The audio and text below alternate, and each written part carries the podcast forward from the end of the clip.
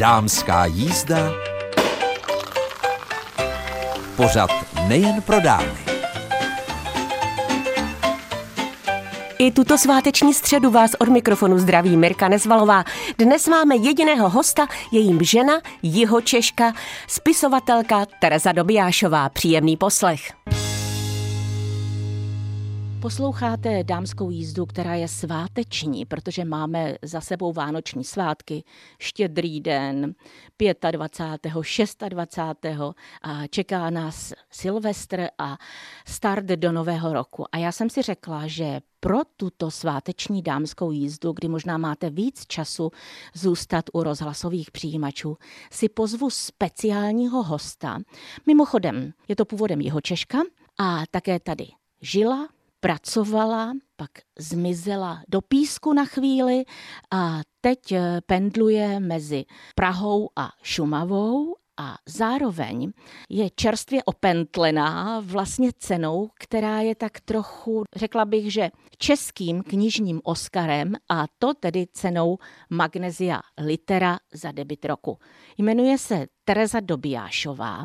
A Terezo, zkuste se představit víc sama, protože já vím, že vy jste vystudovala vlastně dramaturgii na divadelní fakultě Akademie muzických umění v Praze.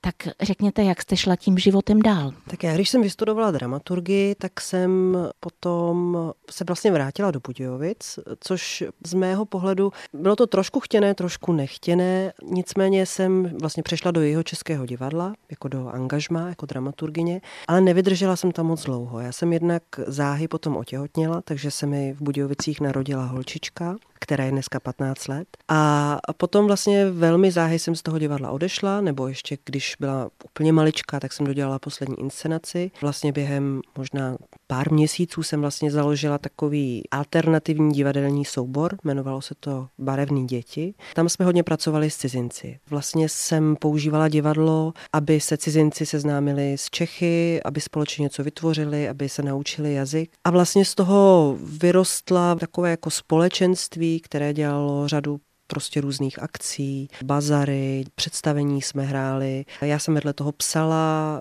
Většina těch představení, které jsem dělala, tak byly autorské. Vlastně jsem v jednu chvíli pochopila, že chci pracovat dál s dětmi. Nebo nejenom s dětmi, ale s dětmi a s dospělými. A že ty děti jsou skvělé v tom, že vám vlastně umožní si hrát a dívat se na svět takovýma čistýma očima. Tak mi to vlastně přišlo že to, co se snažím třeba i předat dospělým, vlastně v té jako vážné kultuře, tak je vlastně skvělé to dělat s dětmi. A taky to samozřejmě šlo ruku v ruce s tím, že v té době byly moji dceři třeba 4-5 let. Tehdy já jsem se seznámila s tím, že vlastně existuje něco jako dětská muzea v západní Evropě a v Americe tehdy jsem se dostala do situace, kdy jsem věděla, že můžu odejít z Budějovic. V Písku se vlastně objevil takový jako veliký dům, se kterým moc nevěděli, no město nevědělo, co s ním má dělat a byla tam sbírka ilustrace pro děti. Takže já jsem se tam přihlásila do toho výběrového řízení, vyhrála jsem ho a vlastně potom dalších eh, šest let jsem strávila jako jeho ředitelka a vlastně jsem ho přeprogramovala tak,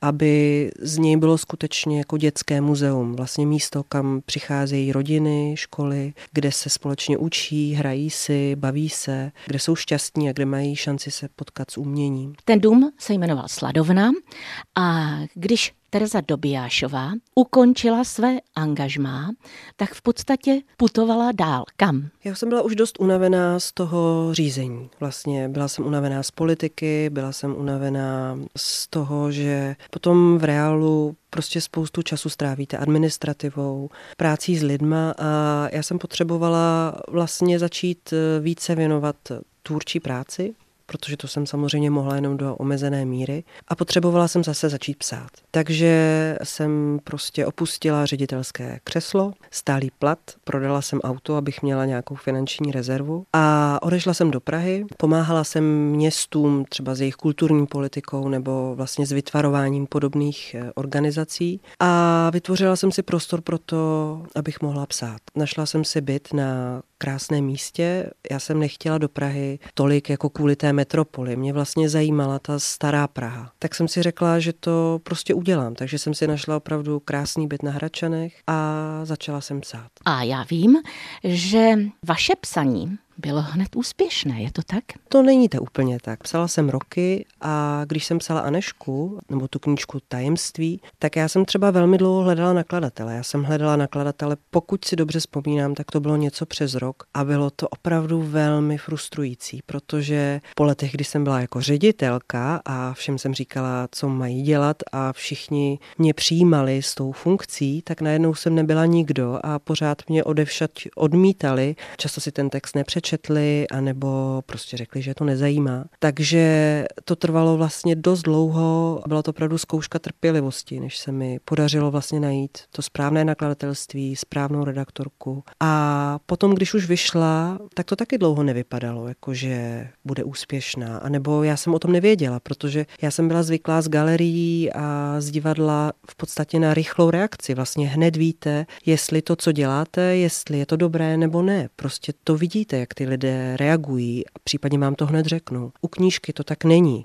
Vlastně ty lidi si ji čtou sami někde a vy nevíte, jestli se jim líbí nebo nelíbí. Čísla o prodejích se dozvíte většinou po docela dlouhé době. Takže já jsem ji vydala, ta knížka se nějak prodávala, já jsem nevěděla, jestli je to moc nebo málo. Pak jsem zjistila, že jsem nominovaná na cenu Magnézie Litera, to znamená, že si museli přečíst nějací kritici, kterým se asi docela líbila. A pak jsem ji vyhrála, tak asi jsem si říkala, že to vlastně je docela dobrý. My si o té knížce budeme povídat za malou chvíli po písničce, ale já už jsem zmiňovala na začátku, že pendlujete, to je takové nečeské slovo, mezi Prahou a zároveň Šumavou. Tak eh, můžete říct, kde na Šumavě jste našla své hnízdečko? Hnízdečko svoje mám v Rejštejně, což je vlastně západní část Šumavy. A když jsem se stěhovala do Prahy, tak jsem si tak trošičku jsem tušila, že bych tam mohla potkat nějakého muže,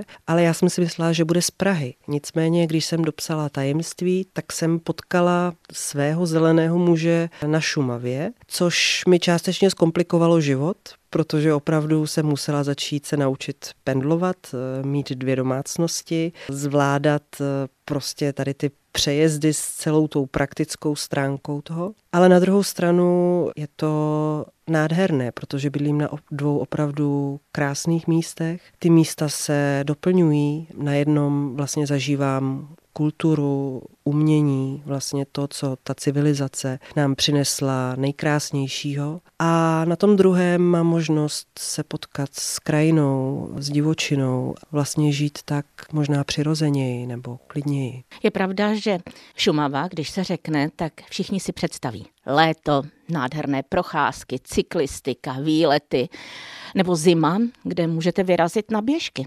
No ale to meziobdobí, to si myslím, že to je docela velký nápor na ženu, která má být na Hračanech. To není úplně jednoduché. Když tam žijete, tak musíte si vlastně zvyknout na docela velkou odloučenost, na samotu, což jsem si myslela, že protože já jsem vlastně docela samotář a když píšete, tak na to potřebujete hodně samoty, ale vyrovnat se potom s tím, že když vyjdete ven po tom psaní a těch lidí je tam opravdu málo, nemůžete se potkávat s tolika lidmi, nemůžete jít na kulturu, nebo když jste nemocní, tak prostě řešit jakékoliv zdravotní komplikace. To je vlastně něco úplně jiného než v Praze. Ten život je mnohem drsnější, bych řekla. V něčem asi i pravdivější a vlastně ho mám čím dál tím víc ráda, ale opravdu se to musím učit. Je to úplně jiný způsob života. Tak důležité je, že máte hřejivou mužskou náruč a někoho, kdo vás provází tou šumavou se znalostí. Povídáme si s Terezou Dobijášovou, která je prapůvodem jeho Češka, která vlastně teď žije v Rajštejně a také žije v Praze a která už je autorkou dvou knih, protože ta druhá vyšla nedávno před Vánočními svátky. Ale my si budeme povídat především o té, která pojednává o životě Anešky České. Možná už jste o ní leco slyšeli v dějepise, ale to, co se dočtete v knize Terezy Dobijášové, tak to asi v osnovách učitelé neučí. Posloucháte dámskou jízdu, pořad Českobudějovického studia Českého rozhlasu a my si povídáme s Terezou Dobijášovou. Je to takové sváteční povídání a teď to bude takové mini listování knihou, která získala ocenění Magnesia Litera. Já už jsem zmiňovala, že to je takový Oscar knižního trhu českého a je to za debit roku. Ta kniha se jmenuje Tajemství a Teresko, zkuste nám přiblížit, o čem to je. Já jsem si pustila takové to mini listování, kde jste četla a musím říct, že už jenom to, jak jste četla z té knihy, kterou my teď před sebou nemáme, tak mi přišlo, že používáte takový jazyk, který se bude dobře číst. Pravda je, že mi říká docela dost lidí, že ta knížka se vlastně velmi dobře čte, že se čte rychle, že to je takový jako plynulý vlastně jazyk. Fakt je, že myslím, že na tom psaní taky trošičku vidět to, že já jsem vystudovala DAMu, jako divadelní školu a vlastně jsem psala nejdřív divadelní hry. Takže já vlastně píšu trošku jako emocionálně než možná většina prozaiků, nebo hodně pracuju vlastně i s tou dynamikou toho textu. Ta knížka je opravdu vlastně dost jiná. Já jsem nemohla napsat historický román. Já nejsem historička a i když, než jsem tu knížku napsala, tak jsem se věnovala opravdu poměrně důkladnému studiu toho, jako jak Anešky, kultury toho období. Myslím, že nebylo vůbec potřeba vlastně psát další historický román a vlastně opakovat to, co už je v historických knihách napsáno mnohokrát. Mě zajímala Aneška jako dívka, která se rozhoduje o svém příštím životě. Ta knížka pokrývá její život od narození zhruba do 18 let, kdy ona se rozhodla vstoupit do kláštera. A mě opravdu zajímalo vlastně to setkání dívky s mocí. To, jak jako přemyslovská princezna se narodila s nějakou povinností státotvornou, jak se s ním vyrovnávala, co ta moc opravdu skutečně je, když necháte stranou jenom tu jako tu krásnou stránku toho, protože moc má samozřejmě i svou odvrácenou stránku. Tak eh, co to znamenalo pro její vztahy v rodině, pro to, jak vlastně s ní zacházeli. A taky vlastně mě zajímal i její duchovní život, protože vlastně to, jak se o něm mluví v těch eh, většinou katolických legendách, tak eh, pro mě to nebylo srozumitelné a vlastně jsem hledala nějaký způsob, jak ji pochopit a jak pochopit to, že se 18 letá dívka rozhodne vstoupit do kláštera. K tomu samozřejmě musíte nastudovat ten historický kontext, protože prostě kdyby se rozhodovala dnes, tak to rozhodování je jako velmi jiné. Ale myslím, že to potřebuje určitou představivost, jak myslela a cítila 18-letá dívka. Co vlastně vstupovalo do toho rozhodování? A myslím si, že to je důležité pro dnešní čtenáře, aby se do ní uměli vcítit. Protože jenom si přečíst informace o tom, co se stalo a jak se to stalo, vlastně nestačí k tomu, aby jsme porozuměli historii. Tak eh, já jsem v tom vašem autorském čtení, které jsem našla na YouTube, tak jsem slyšela, že vlastně oni vzali tu tříletou přemyslovskou princeznu a přesunuli ji na výchovu do Polska, kde měl být její budoucí ženich, pak s ní šup do Rakouska. A zkrátka pro to dítě to musely být obrovské šoky, které pochopí asi jenom matka, nebo i otec, ale my ženy jsme daleko emocionálnější. A vlastně jsem se dozvěděla, že tu knihu jste psala v době, kdy vaší dceři bylo deset a kdy vlastně ona také prodělávala ten přechod z toho dítěte, z dívenky, mladou budoucí ženu. Já jsem tu knížku opravdu psala jako matka, samozřejmě i se vzpomínkou na vlastní dětství a na vlastní dospívání, ale opravdu jsem jí psala jako matka a snažila jsem se pochopit, čím jako dítě Aneška prošla, jaké to muselo být vlastně dospívat, když vlastně dospíváte už na třetím místě bez rodičů, v jiném jazyce, v jiných jazycích, s tím, že vlastně víte, že nemáte nárok svůj život vytvarovat, jak chcete, ale že vlastně musíte posloužit tomu státu i v té zóně, která je pro nás vlastně nepředstavitelná. Vlastně v tím, že si vezmete nějakého muže, kterého vám vyberou a budete s ním mít děti, protože to je vlastně potřeba pro vaši rodinu a pro váš stát. Důvod odejít do kláštera v 18 letech, tak to chce opravdu silné rozhodnutí. A Aneška zřejmě byla silná žena.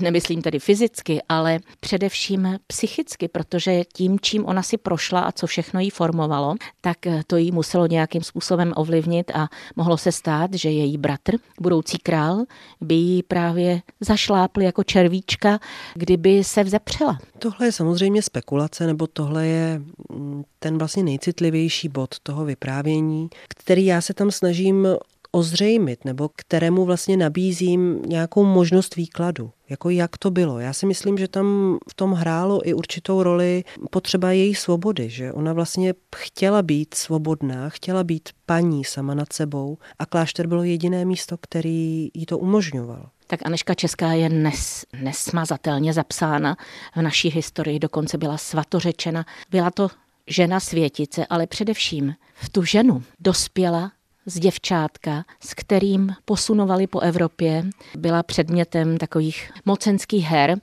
a je skvělé, Terezo, že jste se pokusila zachytit její život a já si myslím, že teď je přesně na místě, abyste, milé přítelkyně a posluchačky dámské jízdy, uslyšeli alespoň malý kousíček z této knihy.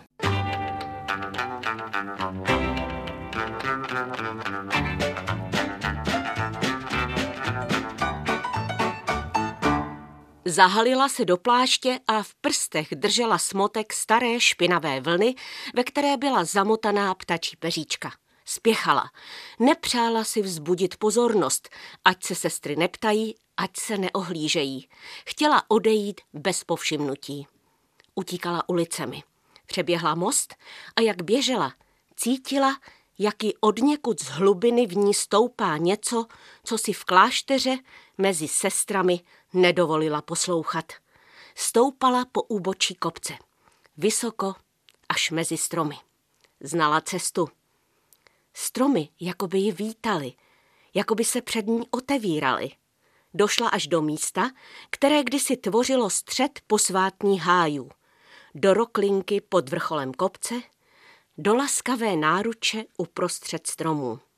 Těžko popadala dech. Konečně byla sama.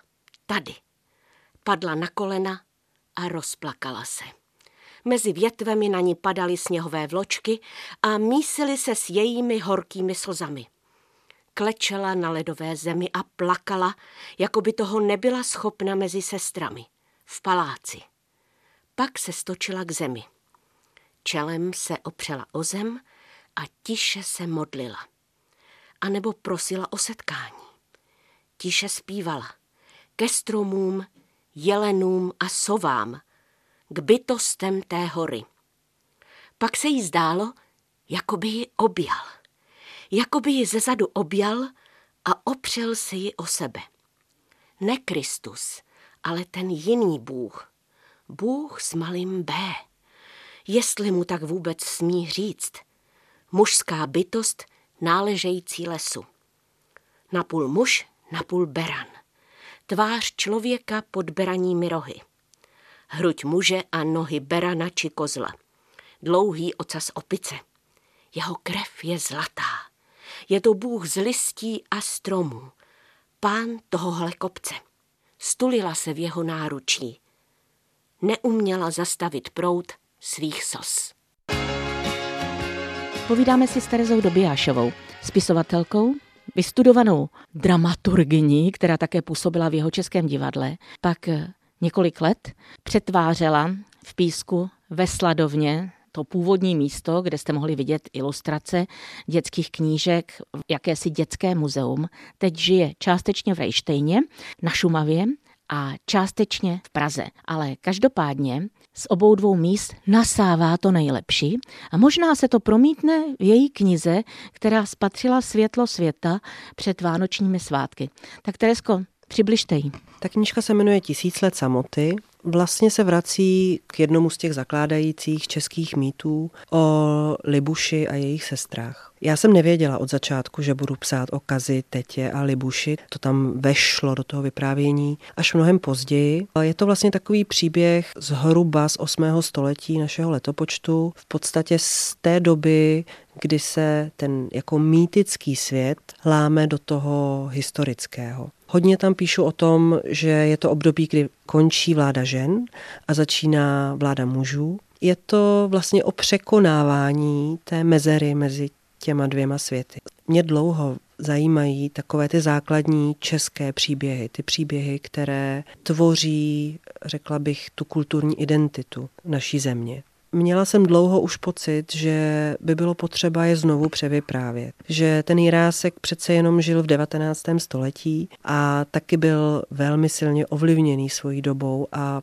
vyprávěl je z nějakých důvodů společenských, politických a ty důvody už jsou pryč. Takže mi přišlo, že by je bylo potřeba vlastně znovu převyprávět a tady ta knížka se vlastně vrací k jednomu tady z těch základních mýtů. Ale samozřejmě ten mýtus, tak jak ho máme zachovaný třeba od Jiráska nebo od Kosmase, tak to je jako jedna, dvě stránky textu. Ale já jsem napsala román, který má asi 450 stran, takže to je opravdu vlastně velmi bohatá fikce, kterou jsem psala mnohem svobodněji, než jsem psala tajemství, protože tam opravdu nejsou vlastně žádné historické prameny, ke kterým bych se mohla vracet. Je hodně obrazivá, je hodně dramatická. Psala jsem ji v období svého života, které myslím, že už se nevrátí nikdy. Vlastně v takovou dost vzácnou dobu, kdy jsem přecházela vlastně z nějakého způsobu života na to, že jsem se učila žít jako s mužem, učila jsem se žít na Šumavě. Byla to taková doba vlastně takových jako velkých zlomů a takového docela hlubokého ponoru. Takže ta knížka je hodně vášnivá. Myslím, že v tom vlastně vyprávění jde často hodně hluboko. Píšu tam o obrech, o různých přírodních bytostech. Píšu tam o těch třech sestrách a o světech, se kterými jsou spojené. Píšu tam o tom, jak vlastně těžko se rodí ten nový svět a nikdo vlastně v tu chvíli neví, co je správně a co není správně. Mám ji hodně ráda, tu knížku. Myslím si, že jako román je moc hezká. Je krásné, když si matka pochválí své dítě. A to je dobře, protože vlastně je to vaše druhá kniha, druhé dítě. Můžu se zeptat, jestli už máte v šuplíčku připravené třetí? Já pracuju na třetím ale jelikož eh, jsem opravdu začala, protože jsem opravdu začala nový život se vším všudy, tak se mi narodila druhá holčička, která teď je trošičku přes rok, takže vlastně tu třetí knížku jsem začala psát, když jsem otěhotněla s ní. Píšu jí vlastně celé těhotenství a celé vlastně to mateřství s ní. Pracuju vedle toho ještě takže píšu vlastně velmi pomalu a zároveň ten text, který vzniká, tak je taky dost rozsáhlý. Vlastně jsem se vrátila k příběhu svaté Anešky a vlastně píšu o jejím životě od těch 18 let až do její smrti. Ona byla opravdu dlouhověká na svou dobu, takže to období už je opravdu velmi dlouhé. Je to období vlády Přemysla Otakara II., kdy vlastně česká země se stala centrem poměrně ohromující velmoci evropské. Takže to je taky takové období vlastně velkého růstu, velkého nárůstu moci, ale potom taky pádu. Objevují se tam potom další postavy, takže je to poměrně rozsáhlý materiál, se kterým upřímně řečeno myslím, že ještě budu chvíli bojovat. Dvojnásobná matka zvládne kde jaký boj.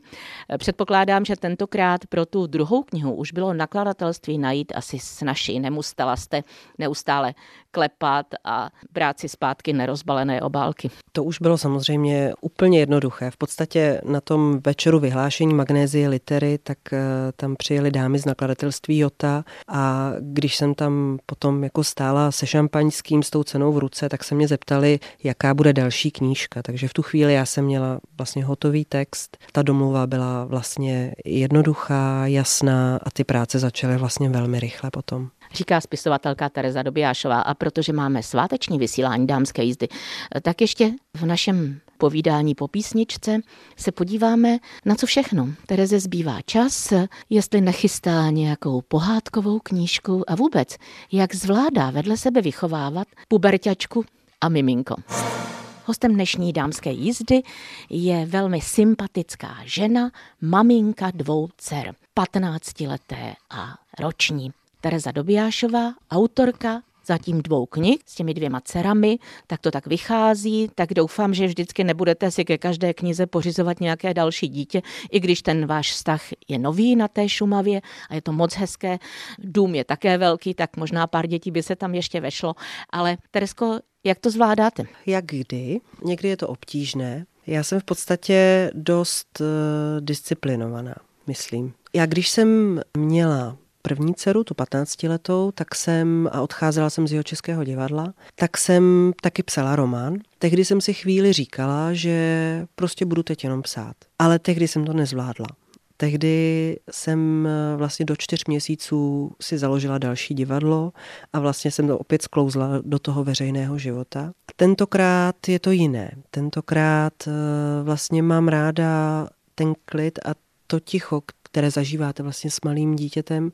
Zvlášť když byla jako dost malinká, tak ta kombinace psaní a dítěte mi vlastně velmi dobře vyhovovala, protože s tím dítětem žijete velmi fyzicky a velmi blízko. Hodně se ho dotýkáte, máte ho pořád sebou, ale taky dost spí a potom můžete toho dost udělat. Takže první rok jsem vlastně dost jsem psala, Psala jsem teda i hodně po nocích, eh, čímž jsem si úplně rozhodila spánkový rytmus a vlastně teď už jsem opravdu dost unavená z toho. Tahle ta kombinace vlastně byla moc hezká, a pořád je moc hezká. Já teda vždycky ještě vedle toho dělám nějakou práci. Takže v podstatě ty věci společně jsou zvládnutelné s poměrně přísnou disciplínou za pomoci mého muže a mojí starší dcery. To jsem se právě chtěla zeptat, protože někdy jsou ženy založené tak, že mají pocit, že všechno musí zvládnout sami a neumí si říct o pomoc, protože mají pocit, že by vlastně partnerovi ukázali, že něco nezvládají. Takže jak je to u vás? Já toho opravdu moc nevydržím, myslím, já dost často pláču, takže já v podstatě to ukážu vždycky vlastně dost brzo že to nezvládám. Taky protože už za sebou jedno mateřství a jedno manželství mám a byla jsem hodně nešťastná v takové té klasické roli, že jako žena v domácnosti, která se prostě postará o to dítě a o veškerý ten servis a pak je ten muž, který pracuje a vydělává, tak eh, pro mě to tak vlastně není možné. Takže já opravdu potřebuju, aby jsme sdíleli i tu péči o dceru, i ty rodinné povinnosti. Když to tak úplně není, tak jsem vlastně hodně protivná. Takže prostě celá ta rodina jako funguje tak, že vlastně všichni trochu pracují doma, prostě si vycházíme vstříc s mým mužem, co se práce týče, co se hlídání týče a děláme to vlastně den ode dne, tak jak je potřeba. Někdy pracuji víc já, někdy pracuje víc on a pro mě je to asi jediná možnost, jak to dělat. Kdo vaří? Vařím jenom já. Můj muž eh, je opravdu velmi pořádku milovný, spoustu věcí zařídí, ale vařit prostě opravdu neumí, takže vařím jenom já. Tak ještě možná spatří světlo světla nějaká reinštejnská kuchařka nebo šumavská, kde přidáte i staré recepty, ale každopádně si myslím, že musíte v tom svém nabitém režimu najít i nějaký čas pro sebe. Dokážete si ho doslova a do písmene urvat, anebo si ho schováváte až třeba za deset let? Když píšu, tak to pro mě není práce. To je pro mě za odměnu pořád. Takže pro mě je čas pro sebe čas psaní. A potom pravda je, že každý den cvičím a vlastně jsou docela fajn chodit na procházky s malou. A potom si občas čtu ale já vlastně většinou, když čtu, tak čtu něco, buď co se týká mojí práce, anebo co se týká psaní. A beletry čtu vlastně teď opravdu velmi, velmi málo, protože na to prostě nemám čas. A potom jako další čas pro sebe nemám. To se vlastně opravdu nedá zvládnout. Máme konec roku, předsevzetí, tak eh, máte nějaké předsevzetí do nového roku? Já bych chtěla být co nejvíc věrná sama sobě a nebrat si moc věcí kolem sebe, které mi úplně nepatří, protože mám trošku tendenci přebírat zodpovědnost za spoustu věcí, za spoustu projektů okolo sebe. Potom eh, opravdu to nepomáhá vůbec nikomu. Moje předsevzetí je, že se budu opravdu soustředit na to, co je mi nejbližší a tomu se věnovat co nejlépe. A máte nějaké ještě další přání? To byla předsevzetí a teď nějaké přání? Já bych si přála, aby knížky, které píšu, tak aby je lidé četli. Vlastně bych si přála hodně, aby je četli ženy. A aby s nimi strávili čas, kdy si odpočinou, čas, který je inspiruje a aby to pro ně byl krásný čas. To je vlastně možná moje největší přání. Říká spisovatelka Tereza Dobijášová, která má někde doma na poličce, doufám, cenu Magnesia Litera za rok 2022. Magnesia Litera za debit roku. Byla to kniha tajemství o dětství a dospívání Anešky České, přemyslovské princezny. A já jsem ráda, že takové knihy pro ženy jsou, že to není jen o polipcích na levou a na pravou tvář a že to nejsou takové ty klasické harlekínky, ale že to je něco, nad čím můžeme uvažovat. Konec konců, co bychom si my ženy měli přát do toho příštího roku a vůbec je, abychom si vážili sami sebe za to, co děláme. A já vždycky říkám, všechny věci, které dělám, dělám tak, nebo snažím se je dělat tak, abych se vždycky na sebe mohla podívat do zrcadla a říct si, si dobrá. I když na druhou stranu nevždy se mi to povede. Já myslím, že si musíme vážit sami sebe a myslím si, že je čas, aby ženy začaly přebírat i trošku zodpovědnější role v té společnosti a aby začaly být ještě trochu víc rovnoprávné, než jsou. Aby se nebrali jenom jako takové ty pečovací stanice o muže a děti a majetky a všechno zavařování. To samozřejmě všechno děláme a děláme to s láskou a děláme to rády, někdy méně, někdy více, ale aby jsme se mohli v té společnosti i trochu víc projevit, protože si myslím, že ta ženská empatie, ta určitá zodpovědnost, která je daná právě s tím vztahem jako se zemí, s dětma, tak aby jsme ji mohli přinášet do veřejného života, do politiky, do kultury. Děkuji za krásná slova a přeji vám, aby se všechno, co si přejete, i ta předsevzetí, v tom roce 2023 vyplnilo. Děkuji a přeji vám krásný nový rok. A to už je z dnešní dámské jízdy opravdu úplně všechno. Co dodat, byla to poslední dámská jízda s datem roku 2022. Ta příští, ta už bude s datem 2023, tak ať se vám ten konec roku opravdu vydaří. Nezapomeňte na naše webové stránky budejovice.rozhlas.cz sekce pořady Dámská jízda, kde si můžete poslechnout i povídání se spisovatelkou Terezou Dobijášovou, Češkou, která teď žije v Rejštejně na Šumavě. Od mikrofonu se s vámi s přáním. Přijímejte lásku se vším všudy a mějte se báječně. Loučí Mirka Nezvalová.